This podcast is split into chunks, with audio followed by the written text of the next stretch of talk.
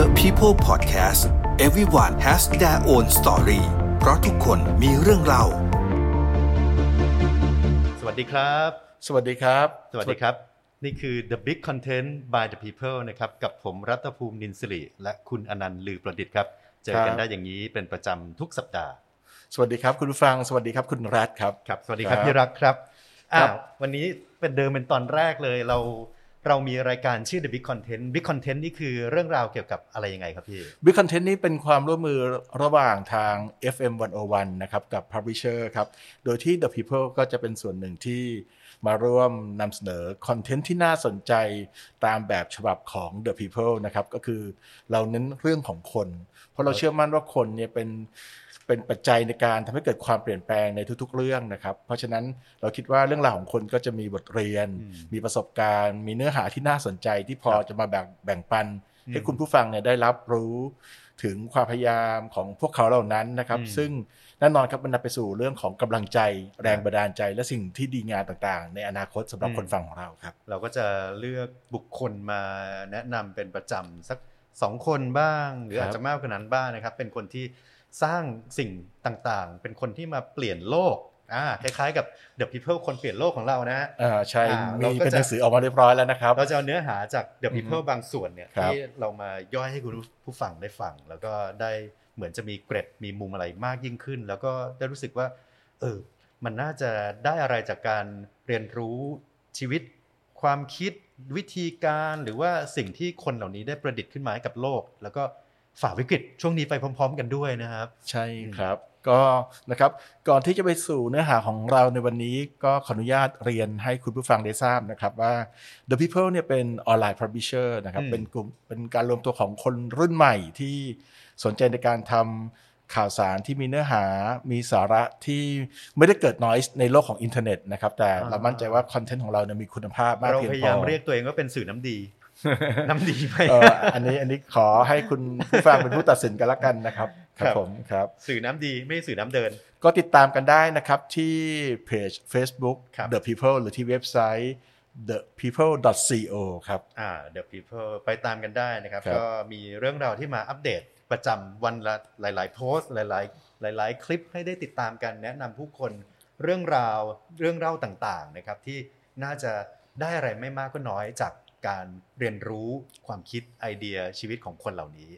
ครับครับแล้วก็สำหรับพื้นที่นี้นะฮะเอ่อวิทยุ FM 101 นะครับ 101 Station รวมทั้งดิจิทัลแพลตฟอร์มอื่นๆ ก็จะเป็นอีกพื้นที่หนึ่งที่เราจะมาพบปะพูดคุยกันอืมโดยวันนี้เนี่ยผมคิดว่าคิดว่าอยากจะชวนคุยเรื่องเกี่ยวกับคาราโอเกะครับ คุณอ๋อรัฐ คุ้นเคยไหมทำทำไมถึงคิดว่าอยากจะนำเสนอเรื่องของคาราโอเกะครับเอ่อแล้ว ผมคิดว่าเป็นเป็นเครื่องมือหนึ่งแม้ว่าจะมีถิ่นกำเนิดมาจากญี่ปุ่น เพราะว่าโดยชื่อของมันเองเนี่ยอืมแต่ตอนนี้ผมว่าสิ่งประดิษฐ์นี้มันเป็นสิ่งที่ผู้คนที่มีชีวิตร่วมสมัยในทุกวันนี้ไม่ว่าจะเป็นคุณปู่คุณย่าครับจนถึงคุณหลานเนี่ยก็คุ้นเคยกับอุปกรณ์นี้เป็นอย่างดี มันเป็นมันเป็นคาราโอเกะมันเป็นสิ่งที่ฮะถ้าเราจำได้เราย้อนไปสักสิบยี่สิบปีก่อน หรือสามสิบปีก่อนนี่ครันะบถ้าถ้าที่เข้ามาในเมืองไทย เรารู้สึกว่าเออมันเป็นอือฮึมันเป็นความบันเทิงที่ได้กับ ทั่วทุกคนในในบ้าน ในครอบครัวในครัวเรือนเลยใช่ทุกคนตั้งแต่เด็กใช่วัยรุ่นขึ้นมาคนทำงานอะเมื่อก่อนสังสรรค์เราก็ต้องไปคาราโอเกะกันครับ เดี๋ยวนี้ที่บ้านอะก่อนหน้านั้นก็ไปที่บ้านก็ครับมีมีอุปกรณ์ที่ร้องคาราโอเกะอะไรที่บ้านได้ใช่ครับเดี๋ยวนี้ยิ่งง่ายเลย แล้วกลายเป็นว่า เอ๊ะมันมันเข้าถึงง่ายมากขึ้นด้วย แล้วก็ครับ สามารถที่จะสร้างความบันเทิงในราคาที่ถูกมากประหยัดมากแทบไม่เสียอะไรเลยด้วยซ้ำนะครับ ใช่ที่แค่คุณให้ทุมีกเครื่องได้คาราโอเกะมีไมโครโฟน มีอุปกรณ์ขยายเสียงอืมแล้วก็มันแล้วแต่ว่าจะอยู่ในพื้นที่ไหนอืมถ้าอยู่ในพื้นที่ที่เป็นสถานบันเทิงฮะมันก็มีการวิวัฒนาการรูปแบบมากมาย ตั้งแต่การร้องคาราโอเกะในร้านที่ต้องทนฟังกัน ถ้าเสียงร้องแบบ g i แอนก็ต้องแบบว่าทนหน่อยอะไรอย่างเงี้ยนะครับ จนถึงห้องหับที่เป็นส่วนตัวอืมอืมมีห้อง VIP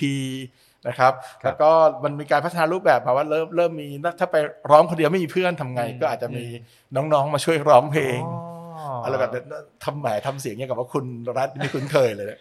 น้องน้องๆก็มาสอนเวลาคีย์เราไม่ถูกอะไรอย่างเงี้ยอ่าเวลาหาเพลงไม่เจออะไรอย่างนี้เป็นต้นนะครับ แล้วเวลาเราร้องเพลงเนี่ย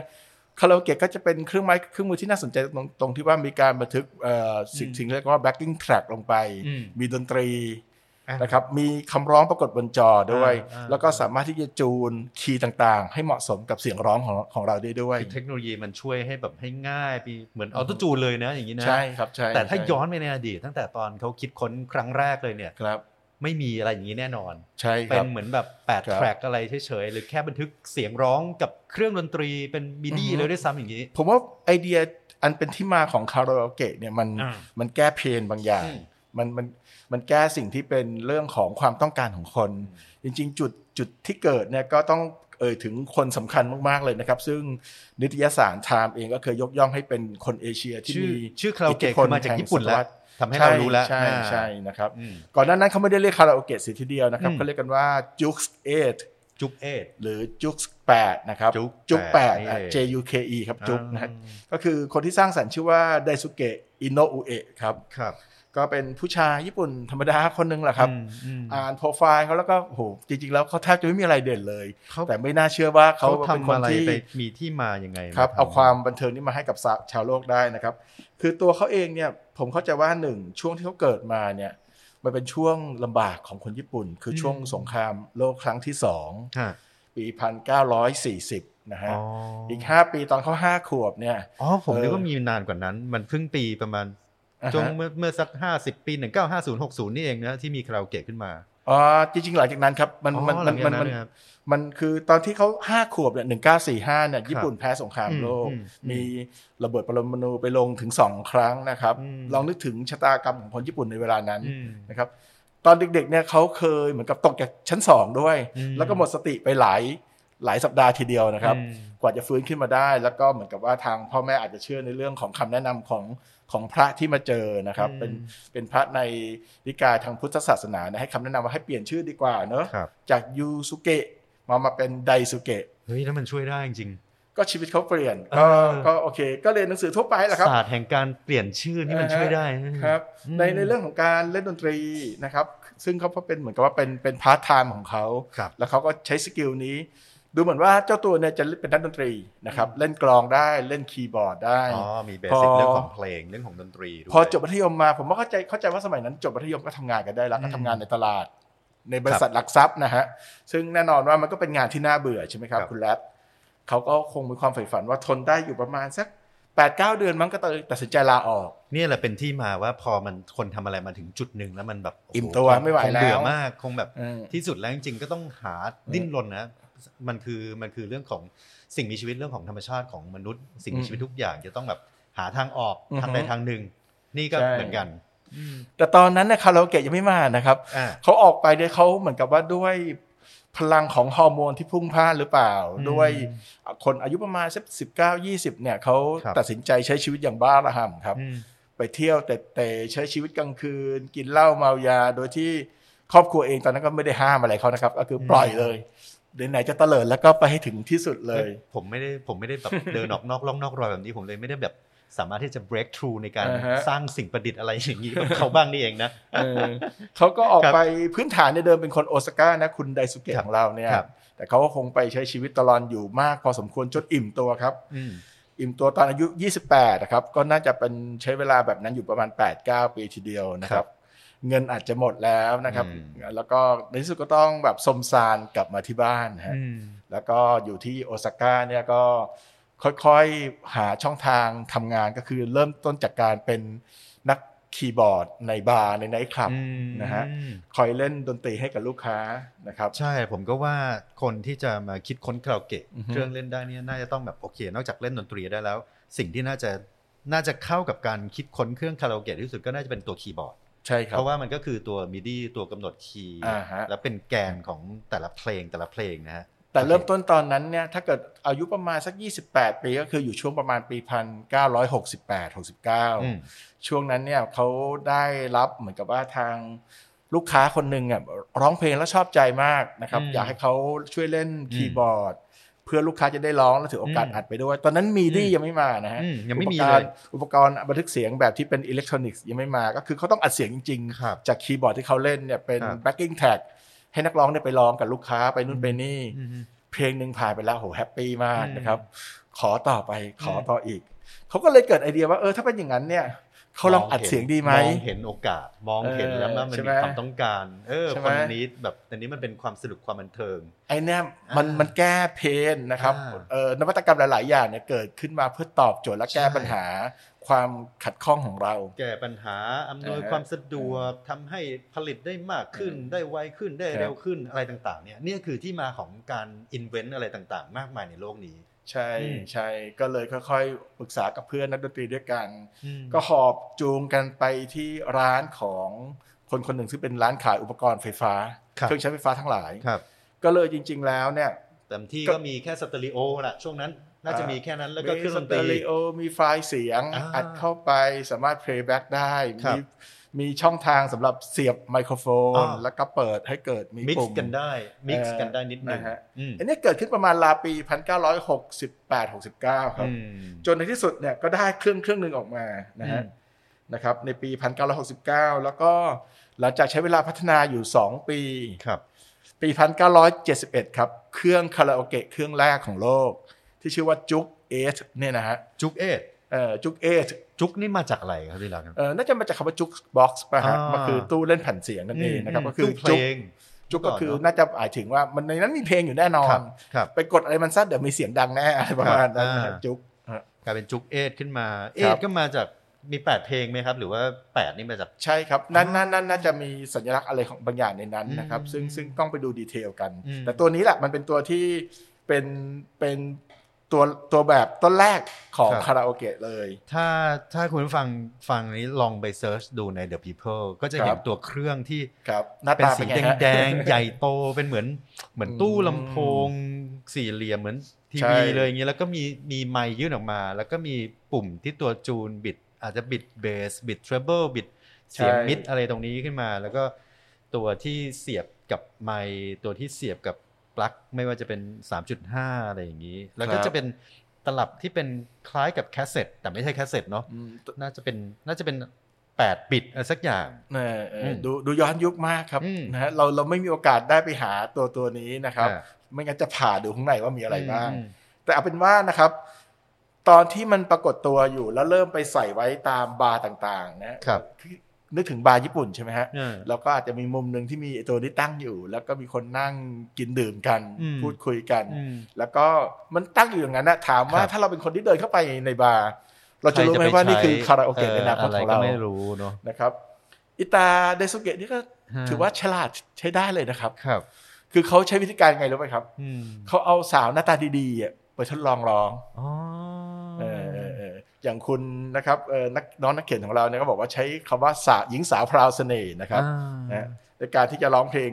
นะครับ ปรากฏว่าหลังจากนั้นเนี่ยเริ่มใช้มีการ introduce เริ่มมีการแนะนำว่าต้องใช้ยังไงเนี่ยนะครับอืมก็เลยเป็นที่มาทำให้คนเนี่ยหันมาสนใจคาราโอเกะกันมากยิ่งขึ้นอืมนะครับ อย่างนี้นี่โอ้เองนั่นแหละครับ แล้วหลังจากนั้นก็เริ่มฉลุยเลย ใช้สุดท้ายแล้วก็ต้องได้เอาผล เอาสตรีมาเป็นสิ่งดึงดูดพริตตี้อ่าฮะพริตตี้ไหมก่อนเลยก่อนที่จะมีพริตตี้เบียร์เนี่ยเรามีพริตตี้เชียร์คาราโอเกะมาก่อนอ๋ออย่างนี้นี่นะครับเองใช่ไหมฮะใช่ไหมฮะก็เลยก็เลยเริ่มแพร่หลายมากขึ้น แล้วทีนี้เขาก็เหมือนกับทำในวงกว้างมากขึ้น มีการประดิษฐ์ แล้วก็จดสิทธิบัตรไหมไม่ได้จด ครับเขาไม่ได้จริงๆก็กลับไม่ได้จดน่าสนใจมากนะครับอันนี้ริงๆ เรื่องนี้เนี่ยคุณเป็นจุดเปลี่ยนเลย คุณธัญรัตน์โคตรวันทา ซึ่งเป็นนักครับเขียนของ The People เนี่ยก็เป็นคนที่ถ่ายทอดเรื่องนี้แล้วทำการบ้านมาอืมก็บอกว่าจริงๆ ช่วงที่เขาเริ่มขายดีเนี่ยเขามียอดขายบิลลิ่งปีหนึ่งอะประมาณ 100 ล้านเหรียญสหรัฐนะครับ นี่คือขายในญี่ปุ่นอย่างเดียวเอ่อหลังจากขายในญี่ปุ่นผมเข้าใจว่าเขามีช่องทางขายเริ่ม worldwide เริ่มด้วย worldwide แล้วนะครับโอ้ มันรเริ่วยมเลกยระนะจายออกไปกระจายออกไปนะครับ แต่เขาตัดสินใจไม่จดสิทธิบัตรอืมเอ่อไม่ใช่ว่าเขาโง่นะครับอืมไม่ใช่ว่าเขาเขาไม่สนใจหรือเขาไม่มีความรู้นะไม่ครับใช่ไม่รู้ คนรอบตัวของคุณไดสุเกะเนี่ยก็บอกว่าเฮ้ยทำไมยูไม่จดสิทธิบัตรที่ฝรั่งเรียกว่าเพเทนเนี่ยอ่าอ่านะครับเหตุผลเขาน่าสนใจมากเลยครับพี่ดูเขาเป็นคนไม่โลภเลยนะครับเขาบอกว่าเอาเข้าจริงเนี่ยเขารู้สึกว่าสิทธิบัตรมันควรจะจดกับเอ่อนวัตกรรมสิ่งประดิษฐ์ที่มันต้องสุดยอดมากอ๋อๆ สิ่งที่เขาทำมันเป็นแค่หนึ่ง เอานู่นเอานี่มารวมกันอยู่ในกล่องเดียว humble ซะอย่างนั้น โอ้โหแบบว่าน่าชื่นชมมากจริงเออนะฮะเออก็ก็รู้สึกว่าไอ้สิ่งที่เขาทำมันไม่ได้แบบฮะเจ๋งเป้งอะไรอ่าฮะขนาดที่จะแบบเปลี่ยนโลกได้แต่หารู้ไหมนะว่าครับมันมันเปลี่ยนจริงๆนะ แต่มีมีเรื่องที่เป็นข้อเท็จจริงของโลกของธรรมดาโลกให้เขาให้ฟังกันนะครับ ก็คือครับหลังจากไดซุเกะเนี่ยสร้างแล้วก็ออกตลาดตัวไอ Juke Eight นี่ตั้งแต่วันที่เอ่อเดือนปี 1975 แล้วเนี่ยเอ้ยครับ71 แล้วเนี่ยครับอีก 10 ปีต่อมามีคนฟิลิปปินส์ครับอ่ามันไปถือถึงโอฟิลิปปิกาสนส์จดสิทธิบัตรเฉยเลยมันฮะมันถูกส่งไปขายในฟิลิปปินส์แล้วก็มีตาคนหนึ่งเนี่ยชายคนหัวใสหน่อยเฮ้ยไม่โรเบโตเดลโรซาริโอเนี่ยเออเฮ้ยมันยังไม่ได้จดนี่หว่าหัวใสมากกูเอาเองเลย อย่างนี้เรียกว่าเป็นนักฉวยโอกาสดีไหมจะเราเราเราควรจะเรียกเขามันว่าฉวยไหมงงฮะดีต้องพี่ไหน คุณอนันต์ลองเล่าให้ฟังว่าไอ้สุดท้ายตาโรซาริโอนี่มันถือว่าฉวยโอกาสไหมอะเออโดยมุมมองผมอะผมคิดว่าอิตาโรเบโตเนี่ยจริงๆเดลโรซาริโอเนี่ยอืมเป็นคนที่เขาอาจจะไม่รู้ก็ได้ แต่ถ้าเขาอืมเห็นตรงนั้นแล้วก็เขารีบฉวยโอกาส เพราะว่าคือเขาต้องไม่รีบจด ถ้าไม่ใช่เขาก็อาจจะเป็นคนอื่นอะก็จะเป็น anybody ในโลกนี้มันต้องเนาะมีใครสักคนหนึ่งจดอ่าใช่ไหมใช่ไหมครับฮะเออในปี 1975 เขาจดไปสำเร็จสี่ปีหลังจากที่อิโนะอุเอะผลิตขึ้นมาอ่า แต่หลังจากนั้นก็ตามไม่ว่าจะเป็นยังไงก็ตามโลกแล้วก็ผู้คนทั้งโลกก็ยังให้เครดิตกับไดซุเกะอยู่ดีเนอะอืมในฐานะที่เป็นคนที่อืมสร้างนวัตกรรมนี้นะครับอืมครับ ทีนี้มันก็มีที่มาว่าจากจุกเอสมากลายเป็นชื่อของคาราโอเกะครับมันมีที่มาว่าคาราโอเกะมันมาจากไหนยังไงครับก็มันมีเหตุการณ์เหตุการณ์หนึ่งนะครับเอ่อมันเป็นการมันเกิดที่เมืองบ้านเกิดของไดซุเกะเองคือมโอซาก้าครับ คือสมัยก่อนเนี่ยนะครับคณะละครเวทีทุก ๆ คณะอะไม่ว่าจะเป็นอุปรากรบัลเล่ต์หรืออะไรอย่างมันก็ก็มักจะต้องมีวงดนตรีออร์เคสตราเล่นสดอ๋อนะฮะดนตรีคือละครสมัยก่อนนี่คือเขาต้องคือเล่นสดเท่านั้นอ่าพอเล่นสดแล้วช่วงนั้นก็ธรรมดาเป็นเรื่องธรรมดาที่นักดนตรีบางที ก็อาจจะไม่พอใจค่าจ้าง ก็มีการหยุดงานประท้วงกันอ๋อนะครับพอยิ่งงานประท้วงทำไงดี ก็ ก็เริ่มมีการติดต่อครับบริษัทบอกว่าช่วยเอาเพลงเนี่ยมาใส่ลงในอุปกรณ์ที่ทำให้อืมสามารถต้องการเล่นให้ได้หน่อยหนึ่งได้ไหมครับเออท่านถ้าหลับตานึกภาพก็เหมือนกับอ่าช่วงนี้เวลาเมื่อก่อนก่อนหน้านี้ก่อนช่วงโควิดเนาะเราไปร้านฮะแล้วมีดนตรีเล่นสดครับ พอดนตรีเล่นสดหยุดพักวง 15 นาที band พักเขาก็ครับจะเปิดเพลงใช่ก็อย่างนั้นแหละใช่เหมือนกันก็ก็มีอุปกรณ์มีเครื่องเสียงแต่คราวนี้การเปิดเพลงของคณะละครเวทีอาจจะต้องดีไซน์ให้ตรงกับจังหวะรับจังหวะส่งอ่าแล้วก็ท้องเรื่องครับเอ่อเพลงเศร้าปล่อยตอนเศร้า เพลงสนุกปล่อยตอนสนุกอะไรไปอย่างเงี้ยนะครับอืมก็เลยมีคำพูดประมาณว่าเนี่ยมันคือออร์เคสตราอันว่างเปล่า เพราะ Empty เพราะ Orchestra เอออ่าเอ็มจีนะฮะก็คือว่างเปล่ามากแล้วเนี่ยมาดูเข้าไปแล้วเนี่ยในละครเวทีตรงพื้นที่ที่ควรจะมีวงออร์เคสตราเล่นเนี่ยอืมไม่มีวงเล่นแต่มีดนตรีออกมานะครับอืมภาษาญี่ปุ่นเนี่ยเรียกวงออร์เคสตราอันว่างเปล่าหรือ MG ออร์เคสตราว่าคาราออร์เคสตราคาราโอเกะสุตระอ่าได้อยู่ได้อยู่คาระคาระคาระเหมือนเหมือนว่าคาราออร์เคส ตราคาระคาระคือว่างนี่เองอืมอ๋อใช่ใช่แล้ก็วเลยกลายเป็นเรียกสั้น ๆ ว่าโอเคสุตุระมันยาวไปก็เป็นเออคาราโอเกะคาราโอเกะสุตุระเป็นเออคาราโอเกะใช่อ๋อนะมันก็น่าสนใจมากนะครับเออก็นี่แหละครับเลยเป็นที่มาของคำว่าคาราโอเกะครับก็คืออมเหมือนมีดนตรี เหมือนมีวงดนตรีเล่น แต่ไม่มีวงดนตรีอืมนะฮะฮะหรือ empty orchestra นั่นเองนะครับ ตั้งแต่นั้นโลกก็ได้บันทึกคำคำนี้ว่าครับคาราโอเกะก็คืออุปกรณ์สำหรับการร้องเพลงที่ประกอบกับเพลง backing track ที่ไม่มีเนื้อร้องครับในในเพลงนั้น ไม่ว่าจะใน format ไหนนะ ไม่ว่าจะเป็นเทปเป็นวิดีโอหรือเป็นสตรีมมิ่งอะไรทั้งหลายแหละก็ใช้ชื่อคาราโอเกะเหมือนกันหมดเป็นอย่างนี้นี่เอง จริง ๆ ก็ถือว่าเป็นสิ่งประดิษฐ์ที่ให้ความเพลิดเพลินอืมความบันเทิงนะครับใช่โดยเฉพาะอย่างใช่ยิ่ง ในห่วงเวลานี้ ถ้าถ้าเรายังมีจิตใจที่จะร้องเพลง แล้วเราไม่รู้จะไปอยู่ไหนอืมในพื้นที่ที่เป็นเอ่อ state quarantine ครับ local quarantine หรืออะไรครับต่อมีอะไรเอ่อแต่จริงๆการร้องเพลงก็อาจจะทำให้เอ่อเชื้อโรคกระจายได้ใช่ไหมครับใช่ก็ก็อาจก็จะแต่ต้องว่ารู้สึกก่อนหน้านี้ก่อนหน้าโควิด ธุรกิจคาราโอเกะร้านคาราโอเกะที่เป็นแบบร้านอือหือเอ่อผมพูดชื่อได้ไหม Big Echo อะไรเงี้ยนะอ่าหรือว่า Karaoke เป็นไม้ City ร่าเริงอะไรอย่างเงี้ยดูเหมือนอ่าฮะจะ จะจะซบเซาไปพอสมควร ก็ก็เป็นเรื่องธรรมดาของของอืมการแพร่ระบาดของโรคนะครับเมื่ออืมเมื่อมาเยือนเอ่อธุรกิจที่เกี่ยวข้องตรงนี้ก็อาจจะซบเซาไปโดยปริยายครับอืมแต่ผมว่าในในแต่บ้าว่านก็ในบ้านคนใช่ก็อาจจะยังก็เข้ามาหาความสู่บันเทิงนี้ได้อยู่ เข้ามาสู่ Home Use มากขึ้นครับเรื่องของเทคโนโลยีที่มันทำให้ราคาต้นทุนอะไรอืมมันถูกลงอืมการเข้าถึงการซื้อครับลิขสิทธิ์เพลงที่มาสตรีมมิ่งในครัวเรือนอะไร มันก็มันก็ถูกลงด้วย หรือแม้แต่ ในอือฮึ YouTube ก็มีเป็นแบบฟีเจอร์ที่ตัดเสียงร้องเป็นคาราโอเกะเขาก็ออกมาเป็นเป็นอย่างนั้นแล้ว หรือแม้แต่ even แอปพลิเคชันครับบนสมาร์ทโฟนบนอะไรต่างๆ ก็ก็มีคาราโอเกะอย่างนี้ ใช่ครับอืมใช่ครับ จริงๆแล้ว ก็ถือว่าไม่มีการวิจัยชัดเจนนะครับ ว่าตัวคาราโอเกะเองเนี่ยทำให้เกิดการสร้างนักร้องอืมรุ่นใหม่ๆเสียงดีได้สักกี่มากน้อยเออแต่ผมจริงะมั่นใจว่ามีจรินักร้องะจำนวนไม่น้อยที่ยอมสารภาพอืมกับผู้ชมหรือมิตรรักแฟนเพลงของเขาว่าโตมากับเขาโตมากับฝึซ้อมการร้องคาราโอเกะเนี่ยที่เป็นการฝึกซ้อมเสียงที่ดีมากอันหนึ่งจริงนะฮะจริงจริงครับจริงครับแล้วก็ ยุคก่อนเนาะไม่มี autotune เนาะอืมแล้วก็ร้องใช่กันต้องแบบคีย์ตามนั้นต้องฮิตโน้ตตามนั้นต้องถึงเสียงระดับเลเวลตรงนั้นก็ต้องผ่านคาราโอเกะมาก่อน ต้องถามคุณรัฐครับว่าถ้าคุณรัฐเป็นคุณไดสุเกะเนี่ยอืมนะครับซึ่งในซึ่งเป็นผู้สร้างคาราโอเกะเกิดขึ้นครับจนเป็นผลสำเร็จเนี่ยหลังจากนั้นชีวิตคุณรัฐจะเป็นยังไงต่อไปผมนะครับน่าผมน่าจะรู้สึก ถ้าผมไม่ไม่ได้อือฮึจดสิทธิบัตรแล้วผมน่าจะมีความสุขกับการที่หนึ่งก็โอเคเฮ้ยไอไอสิ่งที่เราสร้างไอจุกเอทเนี่ยมันไปครับไปแพร่หลายมันขายได้เป็นร้อยล้านเลยนะอะไรอย่างนี้อืมหรือแม้แต่ว่าทำให้คนมีความสุขกันได้ ผมก็น่าจะน่าจะแฮปปี้ครับครับแต่ไม่เป็นอย่างนั้นเหรอครับ มันเหมือนกับว่าชีวิตเขาเนี่ยพอไปบรรลุถึงจุดนั้นเสร็จแล้วเนี่ย เขาเกิดความว่างเปล่าขึ้นเอามาสุดโต่งไปอีก คือคือผมก็จากจะตอนว่าแรกตอนแรกก็แบบว่าเฮ้ยอืมเครียดทำงานมาคิดประดิษฐ์ไอ้นี่ได้ใช่พอประดิษฐ์ไอ้นี่ได้เสร็จแล้วสักเซสแล้วก็ปรากฏว่าอืมสูงสุดขึ้นสู่สามัญกลายอันเป็นดิ่งไปเลย อันนี้เป็นเรื่องของปกติเออธรรมชาติของมนุษย์เลยนะเมื่อเราอืมถึงอืมจุดที่เป็นเป้าหมาย แล้วเราบรรลุอะไรบางอย่างไปแล้วเนี่ย เราอาจจะว่างเปล่าก็ได้ เพราะฉะนั้นเนี่ยอ๋อเราอาจจะต้องเผชิญกับภาวะซึมเศร้ากับอะไรต่อมีอะไรนะครับอืม แต่ก็ก็มีข้อดีครับว่าเราทุกข์กันถึงจุดหนึ่งเนี่ยนะครับ คุณไดสุเกะนะครับอิโนะอุเอะเนี่ยก็ครับเหมือนกับว่าพยพยายามที่จะก้าวพ้นจากความซึมเศร้าเหล่านั้นได้ครับแล้วก็พยายามที่จะทำสิ่งใหม่ ๆ เช่นอยู่กับสุนัขอืมแล้วก็เห็นคุณค่าของสุนัข แล้วพยายามที่จะเอ่อแบบว่าทดลองซื้อสนามกอล์ฟเพื่อดูแลสุนัข ที่แก่ชรารวมทั้งเป็นศูนย์ฝึกสุนัขด้วยแหมเอ่อเท่ชีวิตก็ดูดูดีจังเลยนะซื้อสนามกอล์ฟเพื่อเพื่อสุนัขก็โอ้โหผมว่าแกแกน่าจะแบบว่าแกฟอร์ดได้แหละเอนะอมีมีรายได้ระดับหนึ่งนะใช่เพราะเคยทำบิลลิ่งได้เป็นร้อยล้านเหรียญสหรัฐเมื่อร้อยล้านเมื่อปีหนึ่ง50เก้าที่เจ็ดแล้วหนึ่งนะเโอ้โหใช่ไม่ธรรมดานะคมัรันบก็เท่ากับพันล้านยุคนี้แล้วก็ชีวิตเองก็ได้รับเกียรตินะครับอย่างแมกกาซีนไทม์ยกย่องในปี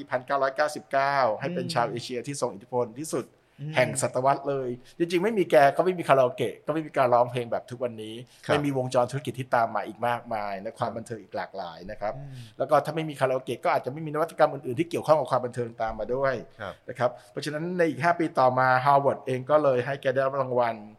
Ig Nobel Prize ด้วยอ๋อนะครับได้ Ig Nobel เออใช่ก็เป็นรางวัลที่เหมาะเหมือนกับว่าเป็นรางวัลที่ ให้ทำให้คนหัวเราะ แล้วก็ทำให้คนได้คิดได้นะครับอืมเอ่อ first make people laugh then